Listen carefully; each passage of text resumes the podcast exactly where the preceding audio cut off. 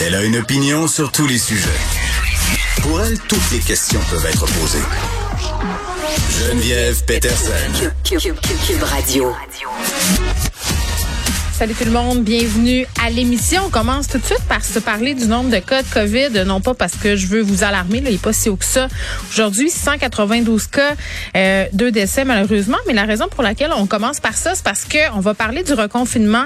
Euh, en ce moment, c'est en train de se passer dans plusieurs pays d'Europe. Je sais qu'ici, il y a des gens là qui ont peur de ça, euh, notamment euh, à cause de la montée des cas qu'on connaît depuis quelques semaines, mais il faut quand même se rassurer là, en ce sens que on est pas mal plus vaccinés que dans les pays où ça se passe, mais ça brasse pas mal. Pour vrai, là, il y a des manifestations quand même euh, d'envergure, là, des dizaines de milliers de personnes, euh, des actes de rébellion, là, notamment aux Pays-Bas. Donc vraiment, euh, est-ce que ça pourrait se passer ici? Je pense que pour l'instant, on n'est vraiment pas là. Puis il y a toute cette question aussi là, de confiner les gens qui sont pas vaccinés. Il y a des gens qui avancent cette solution-là, entre guillemets, comme étant, si on veut, une espèce de panacée, là, non seulement pour la montée des cas, mais pour essayer de convaincre les gens d'aller se faire vacciner encore plus. Puis je, souligne au passage là que dans certains pays d'Europe, je pense que c'est le cas de l'Autriche, notamment euh, les, les émeutes, euh, les manifestations ont lieu alors que le pays a rendu obligatoire la vaccination en même temps que le confinement. Donc, est-ce que c'était un peu beaucoup pour la population euh, à avaler d'une shot? Moi, je pense que oui. Je pense pas vraiment, hein, puis c'est l'avis de plusieurs experts, là, que euh, confiner les gens qui sont pas vaccinés, c'est une solution. Là, on est en train de parler euh, du bon de la mauvaise ambiance sociale, du fait que la population est divisée.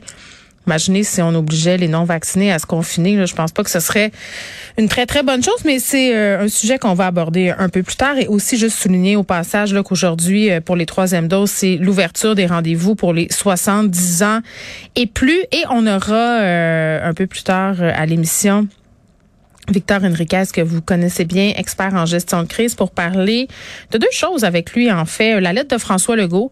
Euh, en fin de semaine, là, on sait, le premier ministre est un habitué euh, des messages Facebook, là, un peu de type, je prenais mon petit café quand tout à coup, j'ai décidé de vous écrire un mémo on sait que ça se passe pas comme ça tout à fait. On sait hein, que le premier ministre est conseillé euh, par des gens, que ces publications-là sont minutieusement planifiées, le moment où c'est publié, le contenu.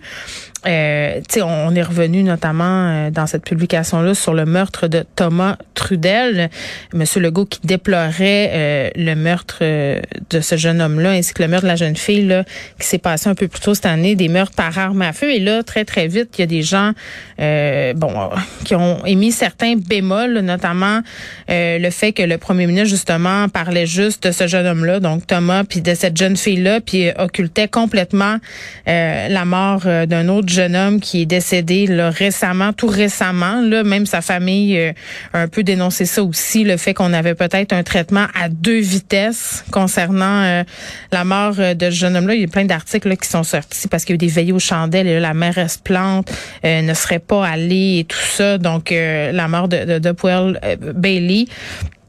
Donc, c'est ça. Est-ce que c'était un peu maladroit du, du, premier ministre de ne pas mentionner ce jeune homme-là? En même temps, euh, il a modifié sa publication Facebook un peu plus tard. Il a dit, ben, je voulais vraiment réagir euh, aux meurtres qui sont liés à l'utilisation des armes à feu. Là, c'est pas le cas du jeune homme en question qui a été assassiné par arme blanche, mais il y a toute la question aussi des jeunes sans histoire. Est-ce qu'on a plus d'empathie, de compassion justement pour ces jeunes-là qui sont sans histoire, comme si ça pouvait pas se passer? Donc, on va parler de ça, puis on parlera aussi de la campagne là, publicitaire pour aborder l'enjeu du Ça commence aujourd'hui. Est-ce que c'est réussi? Euh, plusieurs personnes là, ont critiqué euh, cette campagne-là en disant notamment qu'il n'était pas question des communautés autochtones. Euh, bon, ça aurait, ça aurait l'air qu'on on abordera cette question-là un peu plus tard dans un autre temps dans la campagne. Et, bon, là, tout un espèce de chiard là, du PQ, comme quoi dans la version anglaise des pubs, il n'y a pas le mot québécois. On aurait remplacé le mot québécois par friends. bon, parce que le mot québécois serait un peu trop connoté négativement. on verra avec Victor euh, si c'est réellement ça. Des fois, j'ai l'impression qu'on cherche un peu des poux euh, du côté du PQ, puis après ça, on vient se plaindre là, que la population embarque pas. Il me semble que c'est un bon exemple là, euh, de